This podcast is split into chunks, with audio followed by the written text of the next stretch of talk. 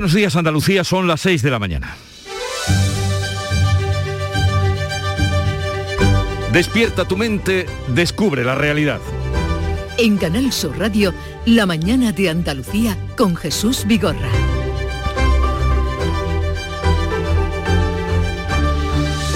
Después de un largo periodo de negociaciones, infinidad de reuniones, regates y amagos políticos, hoy saldrá adelante la reforma de la reforma laboral en el Congreso.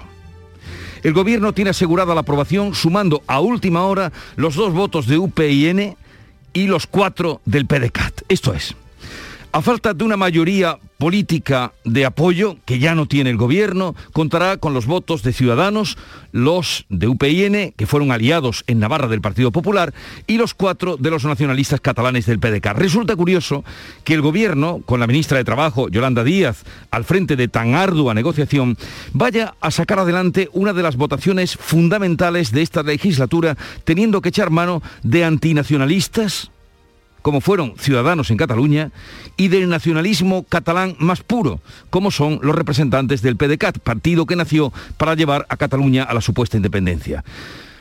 Ya lo dijo Fraguer Barne, la política hace extraños compañeros de cama.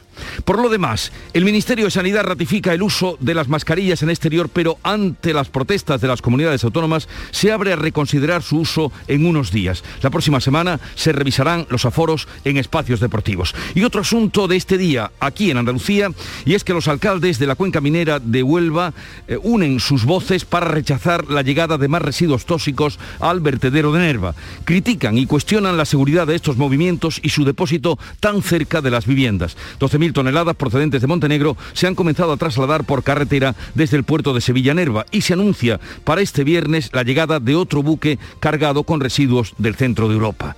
Faena van a tener los alcaldes. En Canal Sur Radio, la mañana de Andalucía con Jesús Vigorra. Noticias. ¿Qué les vamos a contar con Beatriz Galeano? Buenos días, Beatriz. Buenos días. Pero comencemos por dar cuenta del tiempo que nos espera para hoy. Hoy vamos a tener en Andalucía cielos poco nubosos con brumas y posibles nieblas en Cádiz y también en la desembocadura del Guadalquivir. Suben las temperaturas máximas en el litoral, son plan vientos variables flojos tendiendo a componente oeste por la tarde, más intenso en el litoral mediterráneo. Vientos variables en el estrecho de primera hora el levante, girando a poniente por la tarde. Las máximas van a oscilar entre los 24 grados de Málaga y los 17 de Cádiz. Y vamos a contarles ahora la actualidad de este día. La reforma laboral impulsada por el Gobierno saldrá hoy adelante en el Congreso. Eso sí, esta vez no necesitará los votos de sus socios, es decir, PNV, Bildu y Esquerra, que coincidirán en su postura con el no ya anunciado por el Partido Popular y Vox. Ya dan los números, 176 síes frente a 173 noes. Los últimos votos recabados son los de Unión del Pueblo Navarro y el PDCAT se suman a los de los grupos Socialista, Unidas Podemos, Ciudadanos y los partidos minoritarios. UPN, socio de PP y Ciudadanos en Navarra Suma, argumenta que la ley introduce cambios necesarios en este momento. Javier Esparza subraya que no se trata de un plebiscito sobre Pedro Sánchez. Vamos a apoyar, por tanto, la modificación de la reforma laboral del 2012. Votaremos sí, votaremos además convencidos, por responsabilidad y por sentido de Estado. Lo fácil a nuestro juicio, quizás lo cómodo para nosotros era votar no. Lo imprescindible para traer prosperidad es votar sí. A pesar de ese acuerdo, la negociación de la reforma laboral continúa. La vicepresidenta primera, Nadia Calviño, se mostraba prudente anoche en el 24 horas de televisión española. Bueno, estamos terminando de cerrar todos los apoyos. Soy optimista, eh, confío en que además tengamos un amplio apoyo. Es una reforma muy importante para nuestro país, es la que necesitamos en este momento. Por eso vamos a ver hasta el final de la votación. Yo, yo no lo voy a, celebrar, ¿no? Gabriel Rufián de Esquerra ha criticado al gobierno por preferir los votos de Ciudadanos y Pablo Casado, líder del Partido Popular, insiste en que su voto solo puede ser negativo porque lo que aprobó su partido cuando gobernaba sigue funcionando. Esperábamos decisiones en la tarde de ayer tras el Consejo Interterritorial de Salud, pero no hay muchos cambios. Seguiremos usando las mascarillas obligatoriamente en exteriores al menos una semana más, aunque sí que se ha abierto el debate sobre su uso. Un día después de que el decreto que lo hace obligatorio haya sido convalidado en el Congreso, cuatro comunidades han pedido acabar con él. Han sido Madrid, Cataluña, Castilla y León y Galicia. La ministra Carolina Darias ha reiterado que esa medida está hoy más cerca de llegar a su fin. Era una medida estrictamente temporal que desde luego estábamos en el camino adecuado, que los datos estaban consolidándose esa tendencia descendente y por tanto estaríamos más cerca de, de, intentar bueno, pues, modular esta medida si así el Consejo en su momento lo considerase. Entre quienes han defendido el mantenimiento de ese uso de la mascarilla en exteriores, Andalucía, Valencia, País Vasco y Cantabria. El consejero andaluz Jesús Aguirre lo avanzaba antes de la reunión. Compete al Gobierno Central, ya que eso depende de la, Ley 2 2021, que es la que gestiona el Gobierno Central. El Gobierno Central dirá lo que tenga que decir. Nosotros eh, aquí, si me piden opinión, nosotros recomendamos, recomendamos el uso de mascarilla en exteriores. Ese Consejo Interterritorial de Salud acordaba también la creación de un registro nacional de todo tipo de vacunaciones para que en todas las comunidades autónomas se pueda comprobar las vacunas administradas a cada ciudadano. En cuanto a los datos, ha bajado la tasa de incidencia acumulada en 64 puntos en Andalucía y se sitúa ya en niveles de finales del mes de diciembre con 910 casos por cada 100.000 habitantes. También han descendido el resto de parámetros, especialmente importante el número de hospitalizados. Andalucía contará con la primera unidad para lesionar medulares con problemas respiratorios en Sevilla, concretamente en el antiguo Hospital Militar. Este miércoles el presidente de la Junta inauguraba tres nuevas plantas de este edificio que estará a pleno rendimiento este verano. Como decía, él, lo decía eh, Juanma Moreno, el presidente en verano, el hospital estará totalmente rehabilitado. Y en estos próximos meses, hasta la finalización total de esta segunda fase, como les digo, está prevista para este verano, y eso significaría que vamos a dar eh, un acelerón final para que el Hospital Militar completamente recuperado sea lo que todos queremos, que sea una de las grandes joyas de la sanidad pública en Andalucía. Preocupación en Nerva, en Huelva, por la llegada de 12.000 toneladas de residuos peligrosos procedentes de un astillero de Montenegro. Estas miles de toneladas están llegando al puerto de Sevilla y desde aquí o desde ahí están siendo trasladadas por carretera hasta ese vertedero de residuos tóxicos y contaminantes que está ubicado en Nerva. En total, 500 camiones se encargan de ese traslado desde Sevilla a Nerva. Vecinos, asociaciones y ayuntamiento denuncian que se han convertido en el vertedero de Europa y piden el cierre de estas instalaciones que se encuentran a tan solo 700 metros de las primeras casas del pueblo. Así lo explicaba Fermín Capado, portavoz de la plataforma antivertedero de Nerva. Nos están trayendo basura de todos lados ya, ¿eh? Es que ya de todo el mundo, vamos de Italia, Montenegro, Francia, Portugal, de todos lados, cuando esto se construyó precisamente para el Triángulo de Huelva, Sevilla, Cádiz, y para 10 este años de explotación. Este miércoles ha llegado este asunto, el del vertedero de Nerva, al Parlamento de Andalucía. Los grupos de izquierdas han pedido a la Junta que intervenga. Se ha detectado un foco de gripe aviar en Huelva en una explotación de pollos de Villarrasa. Se trata del segundo caso tras el brote declarado el pasado 18 de noviembre en Segovia. En este caso, el brote ha afectado a dos naves en las que había 41.000 pollos de seis semanas que han sido sacrificados. En cuanto al origen del foco, se cree que son las aves silvestres. Entre las medidas que ha tomado la Junta, la inmovilización de esa explotación afectada. También se ha establecido un área de protección en un radio de 3 kilómetros desde el lugar del foco y se están vigilando todas las explotaciones en un radio de 10 kilómetros. Se espera que en las próximas horas pase a disposición judicial el paciente que apuñalaba ayer a cuatro trabajadores del Hospital Sevillano de Balme. El hombre que llevaba dos cuchillos mostró una actitud muy violenta mientras esperaba en urgencias para ser atendido. El estado de los heridos no reviste gravedad. Ya están en sus casas. También en Sevilla, un hombre de 47 años ha ingresado en prisión tras ser detenido acusado de agredir sexualmente a su hijastra de 13 años desde que tenía 7.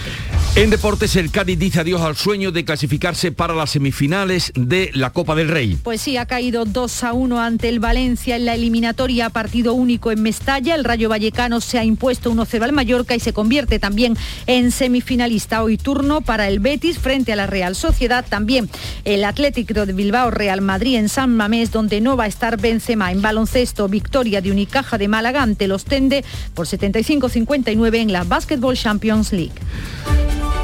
Así viene el día que les iremos contando con más detalles en un momento, pero antes sepamos cómo lo refleja este 3 de febrero la prensa que ya ha revisado y leído. Javier Moreno, buenos días. Jesús, ¿qué tal? Muy buenos días. Pues todos los diarios, la prensa nacional y la de Andalucía, habla de la reforma laboral porque además coincide con los datos del paro que se publicaron eh, en el día de, de ayer. En el diario El País, el gobierno salva la reforma laboral con una mayoría alternativa. Dice el mundo que la reforma abre un cisma entre Esquerra y Díaz. Y en ABC vemos una fotografía a toda página de la vicepresidenta. El PSOE se jacta de la debilidad de Yolanda Díaz. Atribuye el fracaso de la vicepresidenta para atraer a los socios de investidura a su escaso respaldo en Podemos. En la prensa de Andalucía, en Ideal de Almería, los contratos indefinidos casi se triplican en la provincia con la nueva reforma laboral. En Ideal de Granada, los contratos indefinidos perdón, se duplican en Granada con esa nueva reforma laboral. Decía que todos los diarios dan datos sobre el, el, el, empleo. Y después, Jesús, dentro de un ratito te voy a contar una de cómo se pueden ahorrar o robar 124.000 euros. Es una noticia chiquita que trae el Ideal de Granada, no voy a dar muchos detalles, robando la calderilla de unas máquinas de, de parking. Una noticia curiosa que trae el, pero los han detenido, ¿eh? Robando la calderilla Robando del la parking. calderilla del parking, de las máquinas del parking, eh, 124.000 euros en un, en un año. Y en Viva Huelva, un último apunte, leemos que la Junta avaló antes que Madrid la llegada de los residuos de Enerva. Bueno, pues eh, seguiremos atentos a lo que cuenta hoy la prensa, pero también a la agenda informativa del día que ya tiene preparada eh, Beatriz Almeda. Buenos días, Beatriz. Muy buenos días. La línea 3 del Metro de Sevilla va cobrando forma. La consejera de Fomento, Marifran Carazo, y el alcalde Antonio Muñoz se reúnen con la ministra de Transportes, Raquel Sánchez, para abordar la financiación. Más de infraestructuras, los muelles del puerto de, Huelva se modernizan, inaugura las obras el presidente de la Junta. En Málaga, acto de salida de la marcha a pie La Desbandá. El día 7 se cumplen 85 años del éxodo masivo de personas de Málaga a Almería por la entrada de las tropas franquistas en la capital malagueña. Además de la reforma laboral, el Congreso va a enviar al Senado la reforma del Código Penal que castigará con cárcel a quienes acosen a las mujeres que acudan a abortar a clínicas abortivas. Y en el plano internacional, el presidente Macron va a descolgar el teléfono por segunda vez en pocas horas. Anoche habló con Joe Biden y hoy volverá a llamar a Vladimir Putin, todo para frenar el conflicto en Ucrania. En Página Cultural, desde hoy hasta el domingo, vuelve a Torremolinos el Festival de Música y Cultura de los años 50, el Rocking Race Jamboree. 25 bandas de todo el mundo, 160 músicos, gastronomía y exhibición de coches clásicos música, cultura y turismo. Pero Una- una afortunadamente ahí no hay votación, porque todavía colea el Festival de Eurovisión ah, o el, el, el, eh, Benidorm Fest, todavía colea y, de- y dará que hablar. Bueno, la mañana, como se la mañana en Andalucía, como despertó Charo Padilla. Despertó con muy agradables temperaturas porque hemos hecho una ronda impresionante que nos ha llevado a Barcelona y fuera de España, o sea, ya la ronda de temperatura que no sé dónde vamos a llegar. Ronda internacional. Sí, y después la redacción estaba hablando de las frases de nuestros padres, esas frases que así pasen años y años y años, volvemos a repetir a nuestros hijos y efectivamente así se ha comprobado. Hemos preguntado, ¿tú qué frase le dices a tus hijos? Por ejemplo. ¿Eh? Mm, Cuando seas padre comerás huevo. Sí. ¿Qué hay de comer? Comida. Como vaya lo encuentre yo. Así tenemos un montón, tantas como las eh, eh, mm, decenas y decenas que nos han contado nuestros oyentes que han, que han estado. Frases de, madre más que de padre, ¿no? Sí. Frase- frases de madre. Bueno, eh, a descansar, Charo Padilla cada mañana a las 5 es la que abre la mañana de Andalucía. Por supuesto. Ah, es verdad que mañana es viernes. Sí, vengo. Ya era hora de que volviera los viernes. Sí, hijo, las estrellas somos así. Suena la música de Canal Fiesta Radio con Dani Fernández, dile a los demás.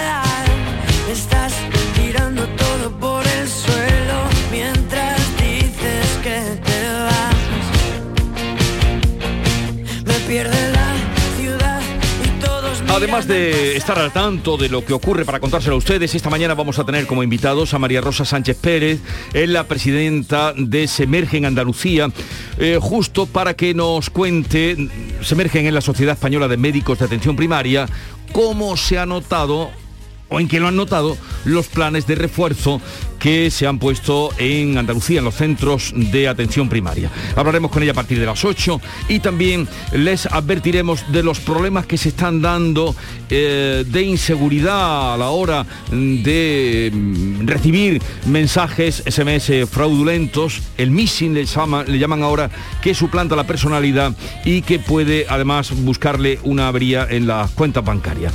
De ese tema hablaremos con eh, gente de ciberseguridad a partir de las 8. Les hemos contado como primera noticia del día la reforma laboral y la pregunta tal vez o lo que más puede interesar a nuestros oyentes es cómo me afecta a mí la nueva reforma laboral? Pregunta que trasladaremos esa y otras a Eduardo González Bienma, doctor en Derecho por la Universidad Derecho del Trabajo eh, por la Universidad de Sevilla y que estará con nosotros a partir de las 9 de la mañana. Luego, como cada jueves, tendremos Andaluciencia con Manuel Lozano Leiva para ver si él nos ayuda a entender eh, eso de que Bruselas quiera considerar verde el gas y la energía nuclear, que a priori parece que, que son eh, cosas que no casarían bien. Los misterios de Al-Ándalus con Javier Pérez Campos, las ánimas de Adra y luego terminaremos con eh, música, la música que nos traerá Pepe Bernabé y Russell para cerrar el programa de hoy. Así es que quedan invitados desde ahora y hasta las 12, pero en este punto sigue la información en Canal Sur Radio. Una cartita de amor,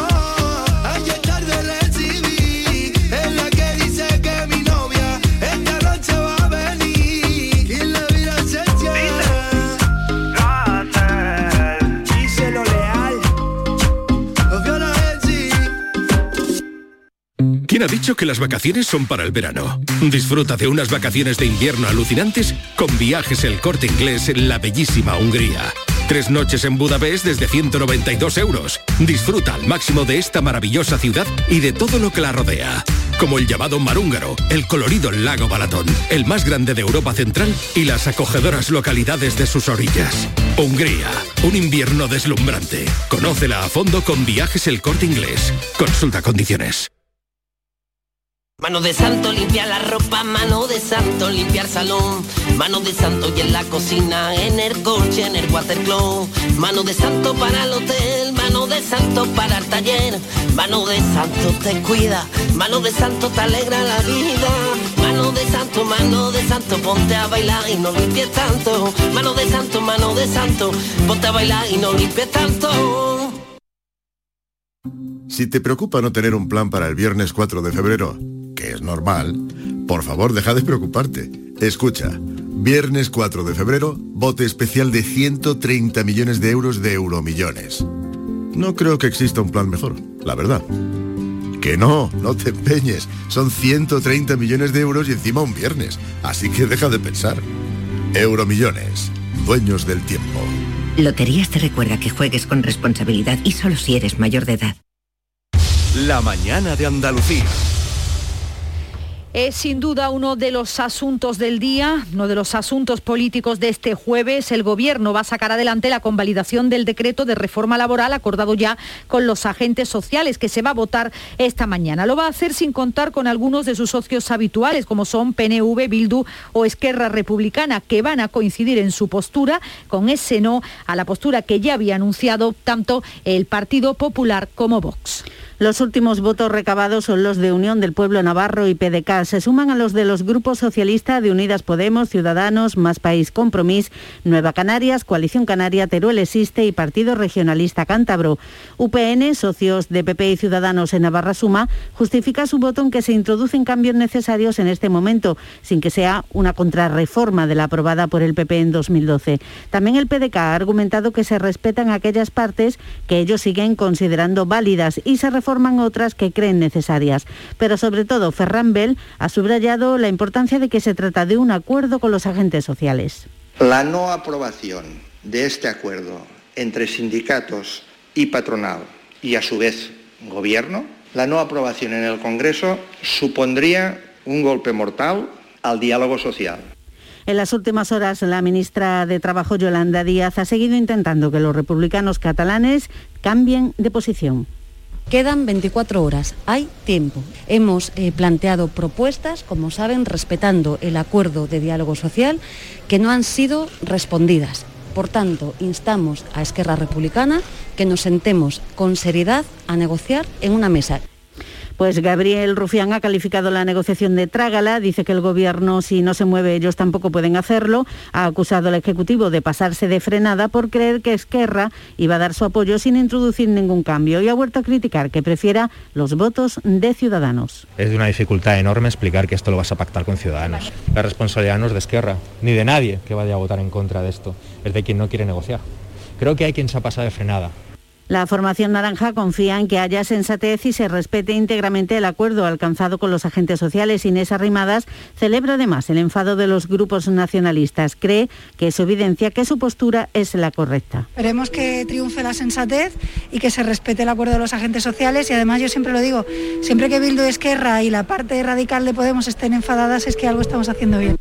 Pablo Casado insiste en que su voto solo puede ser negativo porque lo que aprobó su partido cuando gobernaba sigue funcionando. El líder del PP ha criticado las negociaciones con los distintos grupos y ha aludido, sin nombrarla, a la formación naranja Ciudadanos. Las negociaciones que está haciendo el gobierno pues para nosotros son muy poco edificantes. ¿no? Empieza a haber otra vez un foco de propuestas por parte de Díaz a los socios de la coalición Frankenstein y por otra parte pues el Partido Socialista intentando amarrar unos apoyos en, formaciones que tendrán que explicar si quieren ser el salvavidas de Sánchez una vez más. Nuestra posición es clara. La ley actual funciona, lo que funciona no hay que cambiarlo. También a la reforma laboral se ha referido el presidente del Gobierno, Pedro Sánchez, que ha dicho que no descarta ningún voto para la convalidación en el Congreso de esa reforma laboral y ha insistido en que se trata de un acuerdo de país. No es el acuerdo de la reforma laboral del Gobierno de España tampoco de los empresarios, tampoco de los sindicatos, es el de todos. Y como estamos todos representados, eh, a aquellas formaciones políticas, y sobre todo miro al principal partido de la oposición, que dicen que no rotundo, mi pregunta es, ¿a quién están representando? Le pido al Poder Legislativo pues, que convalide un buen acuerdo de país, un buen acuerdo para los empresarios y para los sindicatos. El presidente del Gobierno hacía estas declaraciones desde Dubái en la visita que realizaba este miércoles en el Día de España de la Exposición Universal que se está celebrando en este país. Aseguraba Sánchez que España y Emiratos Árabes Unidos han abierto una nueva relación bilateral política y económica. Por cierto, que el presidente de la Junta también va a viajar la semana que viene, el próximo jueves, a Dubái para participar en la Semana de Andalucía que se celebra en esa exposición universal. Hablamos ahora ya de la pandemia y del Consejo Interterritorial de Salud que se celebraba en la tarde de ayer en Madrid en ese Consejo no se han adoptado nuevos acuerdos sobre cómo afrontar la evolución de la pandemia, pero sí que se ha abierto un debate acerca de la obligatoriedad del uso de las mascarillas en exteriores. Olga Moya. Un día después de que el decreto que lo hace obligatorio haya sido convalidado en el Congreso, cuatro comunidades han pedido acabar con él. Han sido Madrid, Cataluña, Castilla, León y Galicia. La ministra Carolina Daria reiteraba que esa medida está hoy más cerca de llegar a su fin. Era una medida estrictamente temporal, que desde luego estábamos en el camino adecuado, que los datos estaban consolidándose esa tendencia descendente y por tanto estaríamos más cerca de, de intentar bueno, pues, modular esta medida si así el Consejo en su momento lo considerase. Entre quienes han defendido su mantenimiento, Andalucía, Valencia, País Vasco y Cantabria. El consejero andaluz Jesús Aguirre lo avanzaba antes de la reunión. Compete al Gobierno Central, ya que eso depende de la, Ley 2 2021, que es la que gestiona el Gobierno Central. El Gobierno Central dirá lo que tenga que decir. Nosotros eh, aquí, si me piden opinión, nosotros recomendamos, recomendamos el uso de mascarilla en exteriores. Por otra parte, el consejero de Educación ha trasladado a la ministra su apuesta por la recuperación del 100% de los aforos y las instalaciones deportivas que están a día de hoy al 75% en exteriores y al 50% en pabellones cerrados. Javier Imbroda recuerda que los protocolos son muy estrictos en la alta competición. Quiero hablar con ella, pues básicamente porque, por ejemplo, ahora tenemos eh, la fase final de la Copa del Rey de Baloncesto en Granada, tenemos aquí a la selección española en Córdoba, ahí viene una supercopa de fútbol sala, en fin, hay una serie de eventos muy importantes y que sería una lástima, sería una lástima que estuviera limitado ese aforo.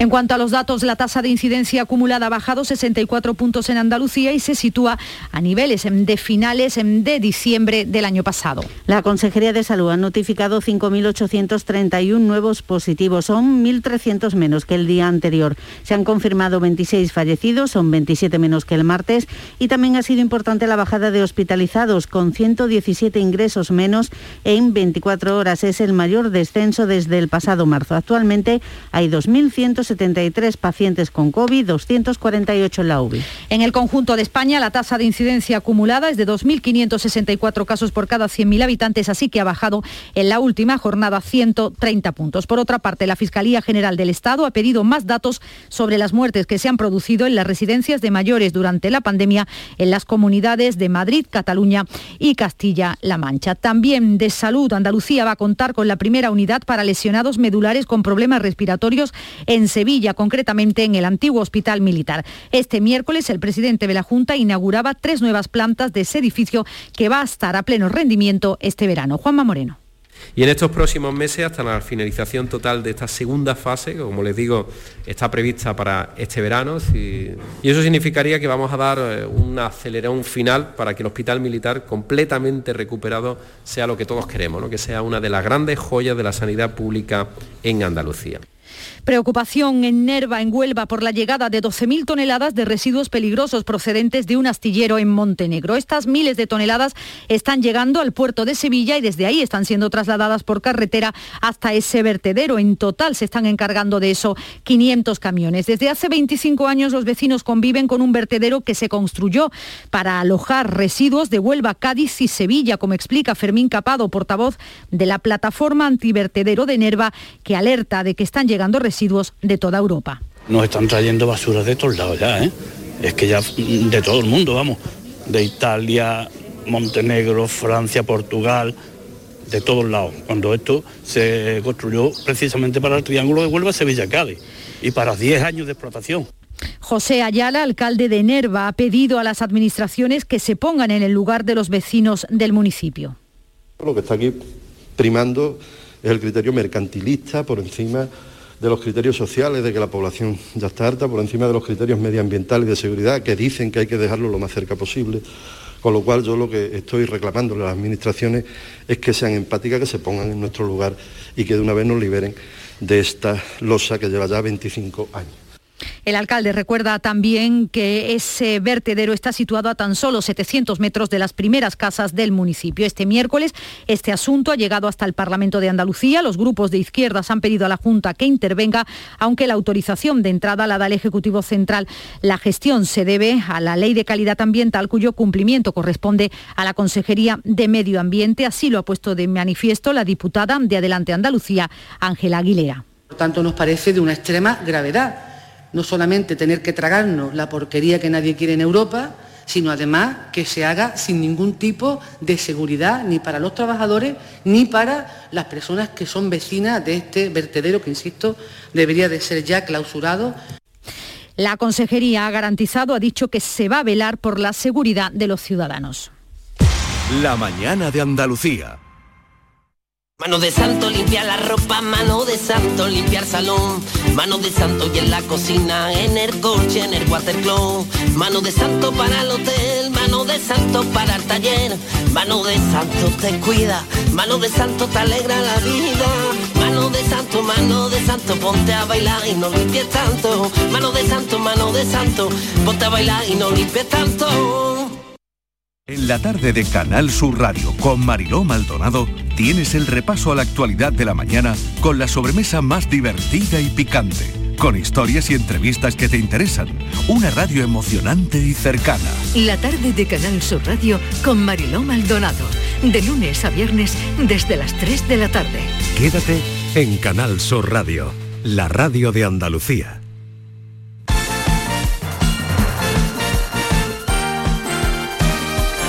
Tiempo ya para la información deportiva. Cayó el Cádiz ante el Valencia En esa Copa del Rey, Kiko Canterla, cuéntanos. El Cádiz dijo adiós al sueño de clasificarse para semifinales de la Copa del Rey tras caer por 2 a 1 ante el Valencia en la eliminatoria disputada a partido único en Mestalla. Guedes adelantó a los locales en la primera parte, empató Lucas Pérez de penalti tras el descanso y Hugo Duro firmó el definitivo 2 a 1 a 11 minutos para la conclusión.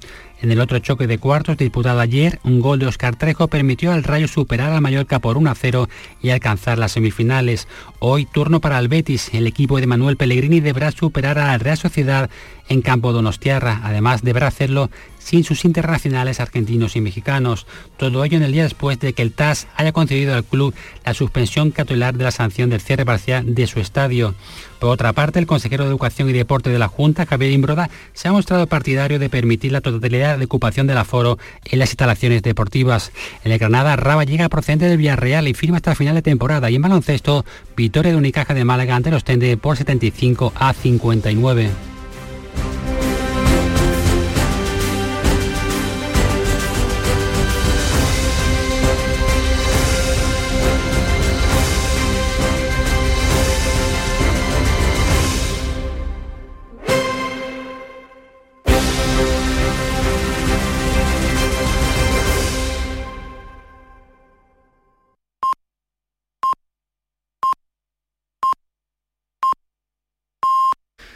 Andalucía son las seis y media de la mañana. La mañana de Andalucía con Jesús Vigorra. Y con Beatriz Galeano repasamos en titulares las noticias más destacadas del día. La reforma laboral saldrá hoy adelante en el Congreso. El Gobierno se asegura la aprobación sumando a última hora los dos votos de UPIN y los cuatro del PDCAT. El Ejecutivo cuenta con 176 síes frente a 173 noes. Esquerra, PNV y Bildu se mantienen en el no en el mismo bloque que Partido Popular y Vox. La reforma busca acabar con la alta temporalidad laboral.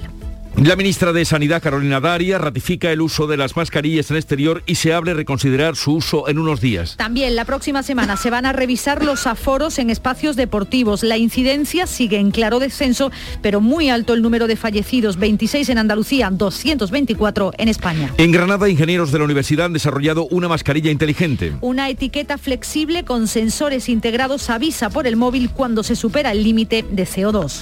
Declarado un foco de gripe aviar en una explotación de 40.000 pollos de Villarrasa en Huelva. Se están sacrificando a todas las aves contagiadas y destruyendo los cadáveres, el pienso y los materiales que puedan facilitar la propagación del virus. Todas las explotaciones colindantes están bajo vigilancia en un radio de 10 kilómetros. Los alcaldes de la cuenca minera de Huelva rechazan la llegada de más residuos tóxicos al vertedero de la localidad. Critican y cuestionan la seguridad de estos movimientos y su depósito cerca de las viviendas. 12.000 toneladas procedentes de Montenegro se han comenzado a trasladar por carretera desde el puerto de Sevilla a Nerva. La energía nuclear y el gas natural son energías verdes según la Comisión Europea. Las llama energías de transición y les otorga el mismo sello que a las renovables. España se opone, Austria y Luxemburgo amenazan con llevar la norma al Tribunal de Justicia de la Unión Europea. Enero ha terminado en Andalucía con casi 20.000 parados más y 31.000 afiliados menos. El paro ha subido en todas las provincias menos en Huelva. En España hay 17.000 parados más, el menor repunte en un enero en 24 años. 2.126 inmigrantes murieron en 2021 tratando de alcanzar las costas españolas. Récord histórico y cruel es la cifra más alta desde que se realizan registros, un 24% más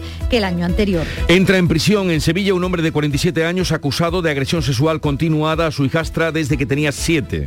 El hombre que se aprovechó de su posición de superioridad amenazándola con ingresarla en un centro de menores si contaba la verdad, la niña se ha atrevido por fin a contarlo ahora con 13 años. Desde hoy hasta el domingo vuelve a Torremolinos el Festival de Música y Cultura de los años 50, el Rocking Race Jamboree. 25 bandas de todo el mundo, 160 músicos, gastronomía y exhibición de coches clásicos. La cita trae a miles de extranjeros a la Costa del Sol, regresa después de dos años de ausencia por culpa de la pandemia.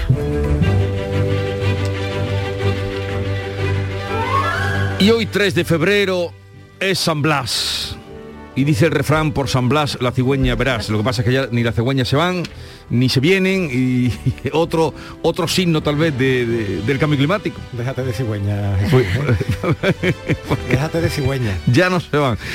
Eh, por cierto, San Blas, bendito que se nos ahoga este angelito. Era eh, es el- un poco la, la llamada, la invocación con esa frase de socorro emitida en momentos de apuro por algún creyente. eh, es muy recurrente en situaciones imprevistas en las que algún familiar, sobre todo niño, se atraganta momentáneamente con algún alimento o con otro tipo de circunstancia. Se dice, San Blas, bendito que se nos atraga este angelito. Por eso... San Blas es nuestro patrón por el tema de la garganta de los locutores. Se tiene por patrón de los locutores. ¿Cuántas cosas voy a aprender yo hoy? Eh, Matías Prat, el, el padre, siempre cuando se le preguntaba, ¿y usted la garganta, la voz, que nunca le ha faltado? Decía, San Blas, San Blas. San Matías Blas. Prats, el abuelo, ¿no? El abuelo. Porque ya, claro, has dicho el padre, pero ya el, El padre de- el de- padre del, del, del que ya es padre también, porque el hijo también se El dedica padre a de, esto. claro que sí, claro, que sí, efectivamente. bueno, pues hoy además eh, en muchos lugares de Andalucía, en Arcena por ejemplo, se hacen las roscas de pan, que son eh, roscas porque eh, un poco es como abrigo a, a la garganta. En fin, mm, ya Habrá veis eh, que siempre eh, nos ha preocupado eso a lo que nos dedicamos a, a hablar. Eh, bien, eh, tal día como hoy, día 3 de febrero de 1954, en Huelva, oír esto, nevaba por primera vez en su historia, hace 68 años. Nevaba en niebla tal día como hoy. En Huelva. En- He dicho niebla, no, nevaba, Ne- nevaba en Huelva. En Huelva, eh, por primera vez. Y tal día como hoy, de 1960, era el estreno mundial en Italia de la Dolce Vita de Federico Fellini.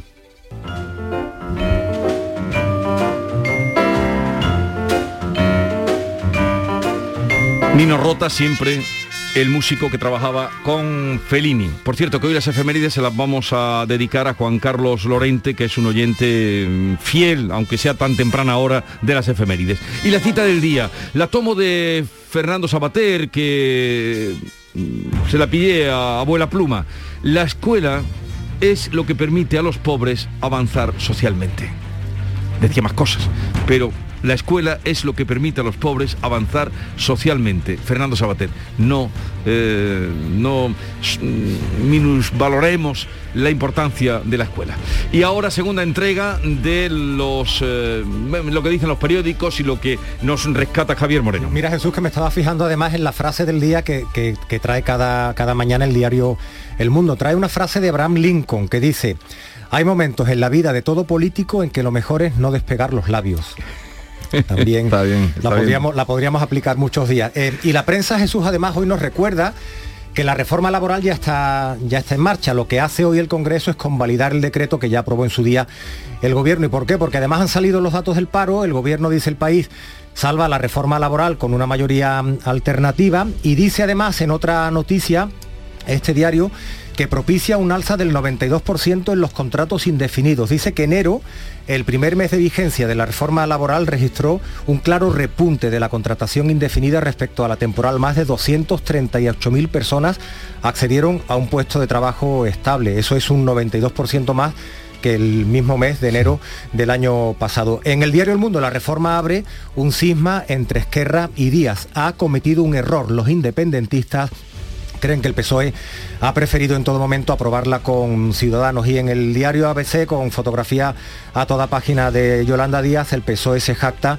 de la debilidad de la vicepresidenta del gobierno. Por cierto, que también en ABC, algo que recogen todos los medios, la Comisión Europea declara verde la energía nuclear y el gas. El gobierno mantiene el plan para cerrar siete reactores pese a que la Comisión Europea reconoce que es imposible satisfacer la demanda energética sin ellos. En fin, una contradicción. Los quiero cerrar, pero declaro que es energía, que es energía De verde. todas maneras, es un debate que va a permanecer todavía cuatro meses, creo, hasta que tomen la decisión firme. Efectivamente, bueno, y al hilo, ya que estamos hablando de temas, eh, temas ambientales, eh, eh, recoge hoy Viva Huelva esta noticia eh, de lo que venís comentando, de lo que venimos comentando toda la mañana del, del vertedero de Nerva. ¿no? La Junta avaló antes que Madrid la llegada de los residuos a Nerva. El Ministerio de, de Transición Ecológica procedió a autorizar esa llegada de basura tóxica de Montenegro a ese vertedero después del consentimiento previo de la Dirección General correspondiente, que es la de Calidad Ambiental y Cambio Climático de la, de la Junta de, de Andalucía. Otros asuntos de la prensa de nuestra comunidad en Viva Sevilla eh, da cuenta de lo que ayer veníamos eh, informando durante todo el día con la presencia del presidente de la Junta. El Hospital Militar suma otras 101 camas en tres plantas y también ya las hemos visto por las calles, muy llamativas, ¿eh? llega el servicio de bicicletas eléctricas a, Sevilla, a la capital. Así que eh, al que quiera treparse a una bicicleta pero no quiere pedalear, mm, ya no tiene excusa. Ya están las bicicletas eléctricas de, alquiler, no las particulares, así que por ahí está mm, esa noticia.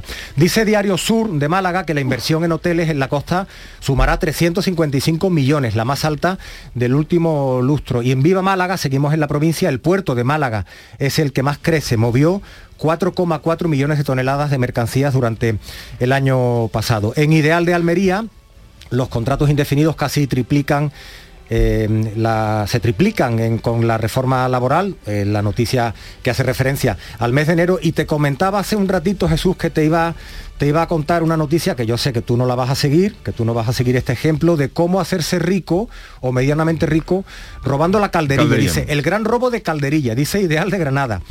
Empleados del parking del parque tecnológico quitaron recaudación de las máquinas durante más de un año sumaron 124.723 euros. Comentábamos hace un ratito en la, en la redacción. A mí me recordaba a ese anuncio que veíamos hace muchísimos años en, en televisión de Carmen Maura que decía que ahorrando, ahorrando, tacita a tacita, ah, pues se compraba y salía al final del anuncio eh, con un abrigo de, pieles, eh, eh, este, se, subía un Rolls Royce. El final de este anuncio va a ser otro, que va a ser entrando en la tren. Efectivamente, van, a entrar en la tren. o declarando en el banquillo. Como seguramente van a declarar también estos dos investigados que dice Ideal de Jaén, que han sido detenidos por robos de la aceituna en la provincia. Bueno, continúa ahora la información en Canal Sur Radio. Si te preocupa no tener un plan para el viernes 4 de febrero, que es normal, por favor deja de preocuparte.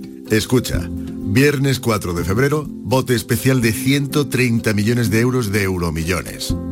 No creo que exista un plan mejor, la verdad. Que no, no te empeñes. Son 130 millones de euros y encima un viernes. Así que deja de pensar. Euromillones, dueños del tiempo. Loterías te recuerda que juegues con responsabilidad y solo si eres mayor de edad. Andalucía, verde, sostenible y circular. Nuevos retos medioambientales, tecnológicos, económicos y sociales con el nuevo Proyecto de Ley de Economía Circular de Andalucía. Únete a la Revolución Verde. Consejería de Agricultura, Ganadería, Pesca y Desarrollo Sostenible. Junta de Andalucía. La mañana de Andalucía. Nueva cita hoy para hablar del metro en Sevilla. En el Ministerio de Transportes está previsto que se celebre la reunión a tres bandas entre el Gobierno, la Junta y el Ayuntamiento para abordar la financiación y el modelo de gestión de la línea 3 del metro. Unas obras presupuestadas en 1.045 millones de euros que cuentan con la voluntad de las partes para que la ampliación sea una realidad. El alcalde va a plantear la creación de una comisión tripartita para perfilar la financiación y también la gestión de ese importante proyecto para la ciudad. Antonio Muñoz dice que va tranquilo a este encuentro. Yo voy bastante tranquilo a la reunión porque eh, las palabras de la, ministra de Hacienda y las conversaciones que yo mismo he tenido con la ministra de Fomento, que habrá financiación estatal eh, para la línea 3 del Metro de Sevilla. En cualquier caso, hay que ver para cifrar la aportación del Ministerio, cuál es la aportación que va a realizar la Junta de Andalucía.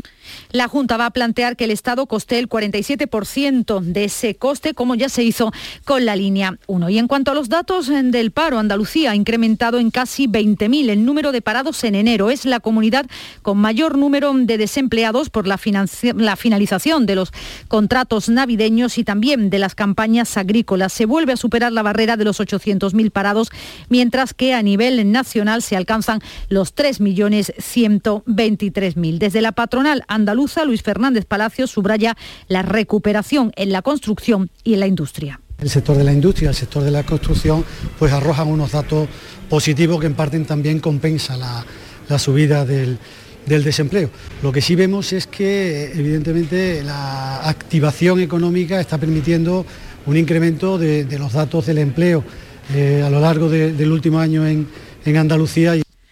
Los sindicatos denuncian la estacionalidad del mercado laboral. Sergio Santos de Comisiones además lamenta, dice, el poco compromiso empresarial. Lo que pone en evidencia es que la patronal no está apostando realmente porque los grandes beneficios que se están originando en las empresas no están revirtiendo en mejoras de calidad en el empleo y en mejoras salariales para los trabajadores y trabajadoras.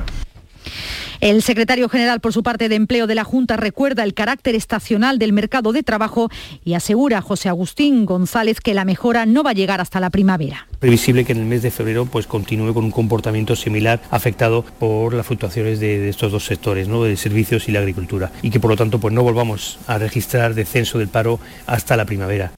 La consejera de Igualdad, por su parte, Rocío Ruiz, ha dado a conocer en Córdoba el nuevo ingreso por la infancia y la inclusión en el que está trabajando ya la Junta de Andalucía. Se trata de un ingreso compatible con el de empleo.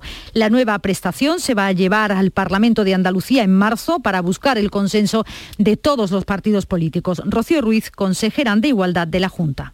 Y nosotros vamos a poner el foco en que este ingreso es compatible con el empleo, que la mejor política social es que las personas consigan un empleo. Está basado, por lo tanto, en la búsqueda del empleo, en programas de inserción social y laboral, en la educación, la importancia de romper esa pobreza estructural que padece Andalucía.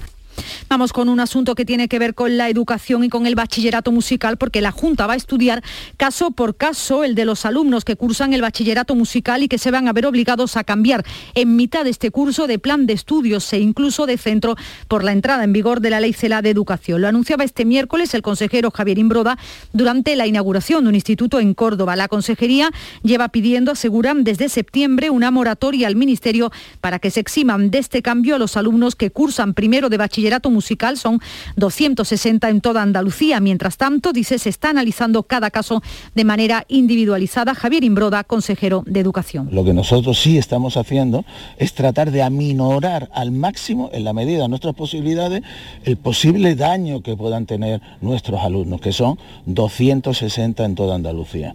Entonces, estamos trabajando caso por caso para facilitarles, para ayudarles. En suceso se espera que en las próximas horas pase a disposición judicial el paciente que apuñalaba ayer a cuatro trabajadores en el hospital sevillano de Valme. El hombre, que llevaba dos cuchillos, mostró una actitud muy violenta mientras esperaba en urgencias para ser atendido. El estado de los heridos no reviste gravedad, ya están en sus casas. La secretaria del Sindicato de Enfermería, Reyes Zavala, reclama una reorganización de las urgencias para evitar estas agresiones. Está en la misma línea enfermería con seguridad y habíamos denunciado que no podía ser, porque la enfermería está haciendo el triaje y, seguridad tiene que estar mucho más adelantado, poniendo orden. Entonces, todo esto da lugar a muchas situaciones de confrontación. En Sevilla también los peritos judiciales expertos en telecomunicaciones que investigan los teléfonos de los implicados en el caso Marta del Castillo acaban de pedirle al juez que les proporcionen los códigos PUC. Son esos códigos de desbloqueo para tener de esta manera acceso a una mayor información de los terminales. Los peritos judiciales llevan varios meses investigando los posicionamientos y la localización de los móviles y han solicitado ahora al juez los códigos PUC de los teléfonos de Carcaño, de su hermano, del Cuco y de Samuel. Fue del caso han asegurado a Canal Sur Radio que la Fiscalía solo quiere que se les proporcione los códigos de los móviles de Carcaño, que tenía dos, del Cuco y el de Marta del Castillo, aunque en este caso nunca apareció. El fiscal se opone al móvil del hermano de Calcaño. Ahora el juez del caso, que sigue con la investigación para localizar el cuerpo, después de una década debe resolver, pero siempre hasta ahora ha atendido al, criterio de la Fiscalía. Tremendo también lo ocurrido con un hombre de 47 años que ha ingresado en prisión tras ser detenido, acusado de agredir sexualmente a su hijastra durante años. Tenía siete cuando, según la denuncia, empezaron esos abusos aprovechando que se quedaban solos en el domicilio familiar. La niña tiene ahora 13 años, se ha explicado lo ocurrido en su colegio, que inmediatamente lo ha denunciado, tal como confirma Estíbalis Marín, portavoz de la Policía Nacional. La madre de la menor, aunque había, se había percatado del cambio de actitud que tenía su hija hacia su marido, nunca sospechó de lo que estaba sucediendo ya que todo se producía cuando la madre se encontraba fuera de casa trabajando o bien en otra habitación del domicilio al cuidado de otro hijo menor. Hoy se espera además que pase a disposición judicial el que fuera fundador de la empresa de comida rápida Quality Food, Manuel García Gallardo, detenido por un presunto delito relacionado con la venta de test COVID al Servicio Andaluz de Salud. La detención se producía este miércoles en su casa de San Fernando, en Cádiz. Manuel Artas, abogado de García Gallardo, dice que dada la premura de los hechos, aún desconocen la causa completa de esta imputación. Lo que manifiesta es que los hechos a los que se refiere la imputación no son ciertos, que no han ocurrido de la forma en que se han ocurrido Puede ser que una persona que denuncia una serie de hechos que no se ajustan a la realidad y esto es lo que ha provocado la actuación de la policía. Y también en sucesos en Huelva continúa la búsqueda de un anciano desaparecido el pasado martes en el municipio del Cerro del Andévalo.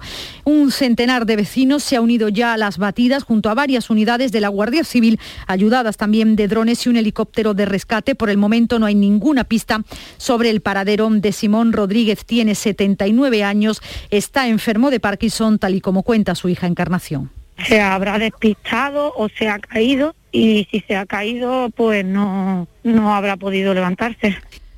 Continúa esa búsqueda hoy y en el exterior van también a mantenerse los contactos diplomáticos para evitar un conflicto armado en Ucrania. Esta noche han hablado por teléfono el presidente francés Emmanuel Macron y el presidente estadounidense Joe Biden para coordinar posibles sanciones económicas a Rusia. Macron volverá a descolgar hoy el teléfono para conversar con su homólogo ruso Vladimir Putin. Pese a la intensa actividad diplomática, Moscú no mueve ficha y Estados Unidos redobla la presión.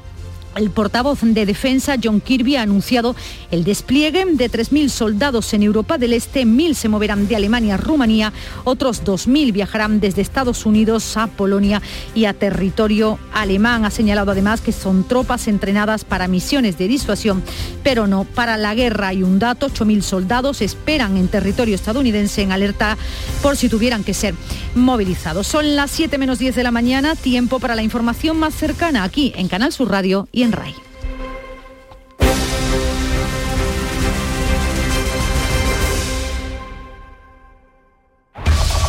En la mañana de Andalucía de Canal Sur Radio, las noticias de Sevilla.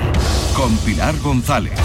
Hola, buenos días. Gobierno, Junta y Ayuntamiento se sientan hoy en la misma mesa para buscar una fórmula de financiación de la línea 3 del metro, una infraestructura que es básica para la ciudad. Al tiempo, el Hospital Militar será un referente para toda Andalucía con la única unidad de lesionados medulares con problemas respiratorios de toda la comunidad. Hoy tenemos el cielo con intervalos de nubes medias y alta, brumas y niebla en la desembocadura del Guadalquivir, viento variable, la máxima prevista 21 grados en Morón, 22 en Sevilla y Lebrija y 23 en Écija. A esta hora 8 grados en la capital. En Canal Sur Radio, las noticias de Sevilla. Pues ha llegado el día en el que se sientan Gobierno Central, Junta y Ayuntamiento para abordar la financiación del tramo norte de la línea 3 del metro y también su modelo de gestión. La consejera de Fomento, Marifran Carazo, pedirá al Ministerio de Transporte que aporte el 47% del total, eso es cerca de 500 millones de euros, como ya hizo el Gobierno con la línea 1. Otra demanda será la modificación de la ley para dar cabida al capital privado que en esa reunión ya se tiene que marcar lo que es evidente, que es el interés por participar, financiar este proyecto de enorme importancia y en los mismos términos que ha hecho el Estado con la línea 1 en el año 2005. En la reunión se exprese esa necesaria modificación para que la colaboración público-privada nos permita licitar y afrontar la construcción de este proyecto como una pata más. La reunión será a las 11 de la mañana en el Ministerio de Transporte con su titular Raquel Sánchez. El alcalde Antonio Muñoz también va a estar en ese encuentro y acude a la cita con la gran intención de que las dos administraciones lleguen a un acuerdo. Pedirá además la creación de una comisión entre todas, todas las partes. Yo voy bastante tranquilo a la reunión porque eh, las palabras de la, ministra de Hacienda y las conversaciones que yo mismo he tenido con la ministra de Fomento, que habrá financiación estatal eh, para la línea 3 del Metro de Sevilla. Y más asuntos. El Hospital Militar tiene una cartera de servicios única en la sanidad pública andaluza, una unidad de lesionados medulares con problemas respiratorios en su novena planta y que ahora mismo se está equipando. Es una de esas tres plantas que se acaban de inaugurar. En otra hay una unidad de cuidados respiratorios intermedios con tecnología de última generación y otra de medicina interna. Se han invertido más de 76 millones de euros. En estos momentos hay 635 profesionales trabajando allí, pero la plantilla irá aumentando y es que, según ha contado el presidente de la Junta, Juanma Moreno, en verano estará completamente terminado este hospital con más servicios y quirófanos. Y en estos próximos meses, hasta la finalización total de esta segunda fase, que como les digo, está prevista para este verano, y eso significaría que vamos a dar eh, un acelerón final para que el hospital militar completamente recuperado sea lo que todos queremos, ¿no? que sea una de las grandes joyas de la sanidad pública en Andalucía. Habrá además un referéndum entre los profesionales sanitarios para decidir el nombre que se le pone al hospital. En cuanto al coronavirus, siete personas han muerto en las últimas horas por COVID en nuestra provincia. Son ya 15 los fallecidos en lo que llevamos de semana. Los contagios aumentan, son 1.181, pero la tasa de incidencia sigue bajando. Está en 638 casos por 100.000 habitantes. También han bajado ahora los hospitalizados a 470, aunque hay 63 en cuidados intensivos. El Ayuntamiento de Sevilla y el Consejo de Hermandades y Cofradías han tenido una primera reunión técnica para organizar el dispositivo especial de seguridad y servicios municipales ante la próxima Semana Santa. Se trabaja sobre la base de la celebración de una Semana Santa completamente normal a pesar de la pandemia. 6 de la mañana y casi 54 minutos. Te levantas del sofá y coges la bici, paras a por un refresco, reciclas la lata en el contenedor amarillo y esa lata se transforma en una llanta de la bici de alguien que se toma un refresco, recicla la lata y esa lata se transforma en una llanta de la bici de alguien que se toma un refresco. Cuando reciclas, formas parte de un mundo que no deja de girar. Recicla más, mejor, siempre. Mancomunidad del Guadalquivir y Ecoembes. Hay muchos psicólogos, pero muy pocos valorados entre los tres mejores de España en los Doctoralia AdWords y Francisco Hidalgo del Centro Avanza es uno de ellos. Nuevo centro especializado en psicología para niños y adolescentes en Sevilla Este, con tu primera visita gratuita. Déficit de atención, hiperactividad, dificultades académicas. Más información en avanza.com con doble N. Llámanos al 651 63 63 63. Las noticias de Sevilla. Canal Sur Radio. El paro ha subido en nuestra provincia en 4.475 personas en el mes de enero. Es un aumento del 2,4% en sintonía con la media andaluza, pero por encima de la nacional. En Sevilla, en la actualidad, hay cerca de 190.000 personas sin trabajo y es la segunda provincia de toda España donde más ha subido el desempleo, solo superada por Málaga. El responsable de comunicación de Comisiones Obreras, José Manuel Torres, insiste en la necesidad de apostar por sectores económicos fuertes, más allá del turismo como ocurre en este mes tradicionalmente por el fin de las campañas de Navidad, el aumento del desempleo ha sido soportado sobre todo en el sector servicio. Por ello es fundamental insistir en que hay que poner las luces largas y hacer políticas para cambiar la vida de las personas. Y en Sevilla eso pasa por un cambio de modelo productivo que no haga que el empleo dependa del monocultivo turístico y sus vaivenes. La patronal, en palabras del secretario general de la Confederación de Empresarios de Sevilla, Antonio Montero, reconoce que la pandemia ha dañado a sectores muy importantes para la economía, sobre todo pequeñas y medianas empresas. De ahí que reclame ayudas para el empresariado. Se hace necesario la puesta en marcha de ayudas y mecanismos que impulsen la actividad empresarial sevillana para no estar a la cola de España, así como dar prioridad a las políticas de reactivación y atraer proyectos e infraestructuras que generen actividad económica, empleo e inversión. Y el Salón Internacional de la Moda Flamenca Simov vuelve hoy, esta tarde se inaugura a Fibes con una nueva edición, la número 27. Se esperan más de 70.000 visitantes. Eh, la directora de Simov, Raquel Revuelta, ha destacado la ilusión con la que creadores y productores de moda flamenca han acogido la vuelta de este evento tras varios años de suspensión que tiene sentido gracias al sector de la moda flamenca que ha sido de los más damnificados por, por esta pandemia, ¿no? Entonces no sabíamos cómo iban a responder tanto los diseñadores como los productores de moda flamenca y ha sido emocionante ver la, reacción, ¿no? Y con qué ganas lo han, pillado este, esta vigésimo séptima edición y con qué ilusión y con qué esperanzas, ¿no? 6 y 56 de tul plumeti, de popelín liso, de encaje, de bielástico liso, de satén algodón, de lunares, de forro popelín. Busques el estilo que busques, lo encontrarás en Simov. La mejor moda flamenca te está esperando en Sevilla. Compra tu entrada en simov.es. Simov, Salón Internacional de Moda Flamenca, del 3 al 6 de febrero en Fibes, Sevilla. En Canal Sur Radio, las noticias de Sevilla. Esta semana, como saben, están llegando al puerto de Sevilla miles de toneladas de residuos tóxicos y peligrosos procedentes de un astillero de Montenegro con destino al vertedero de Nerva, en Huelva. El puerto asegura que todos los cargamentos que están llegando a sus muelles tienen el permiso del Ministerio para la Transición Ecológica. La polémica también ha llegado hasta el Parlamento andaluz. Allí la diputada de Adelante Andalucía, Ángela Aguilera, sostiene que la competencia es de la Junta. No solamente tener que tragarnos la porquería que nadie quiere en Europa, sino además que se haga sin ningún tipo de seguridad. Pues la Consejería garantiza que se velará por la seguridad, lo dice el portavoz popular José Antonio Nieto. Toda la confianza en que desde la Consejería de Agricultura y Desarrollo Sostenible se van a realizar la garantía y los controles que, que sean precisos. Y en las próximas horas va a pasar a disposición judicial el paciente de salud mental que ha apuñalado a cuatro trabajadores del hospital de Valme. El hombre llevaba dos cuchillos, mostró una actitud violenta mientras esperaba en urgencias para ser atendido, así que agredió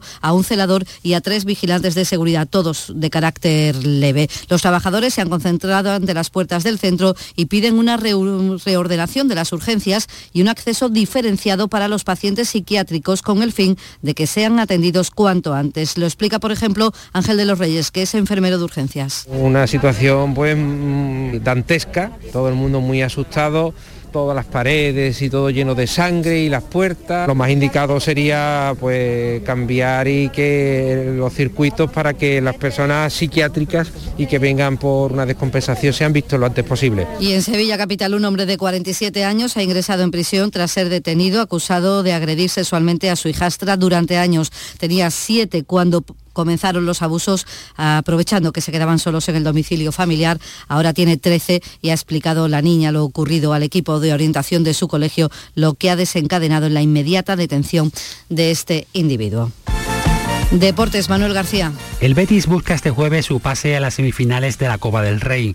Para ello, el equipo de Manuel Pellegrini deberá superar a la Real Sociedad en una eliminatoria que se disputa a partido único en el estadio Donostiarra. Además, deberá hacerlo con el hándicap de no poder contar con sus internacionales argentinos y mexicanos por la coincidencia del choque con los compromisos valederos por el Mundial de Qatar de sus respectivas selecciones nacionales. Mientras tanto, el Sevilla prepara su encuentro del sábado frente a Osasuna. Lo hace con la buena noticia del regreso a los entrenamientos de hasta cinco futbolistas, Jesús Navas, Cundé y los internacionales marroquíes Bono, Munir y Enesiri. Y en Bollullos de la habitación, un ciclista de 60 años ha fallecido, otro de 49 está herido grave tras ser arrollado por un camión. A esta hora 8 grados en Sevilla.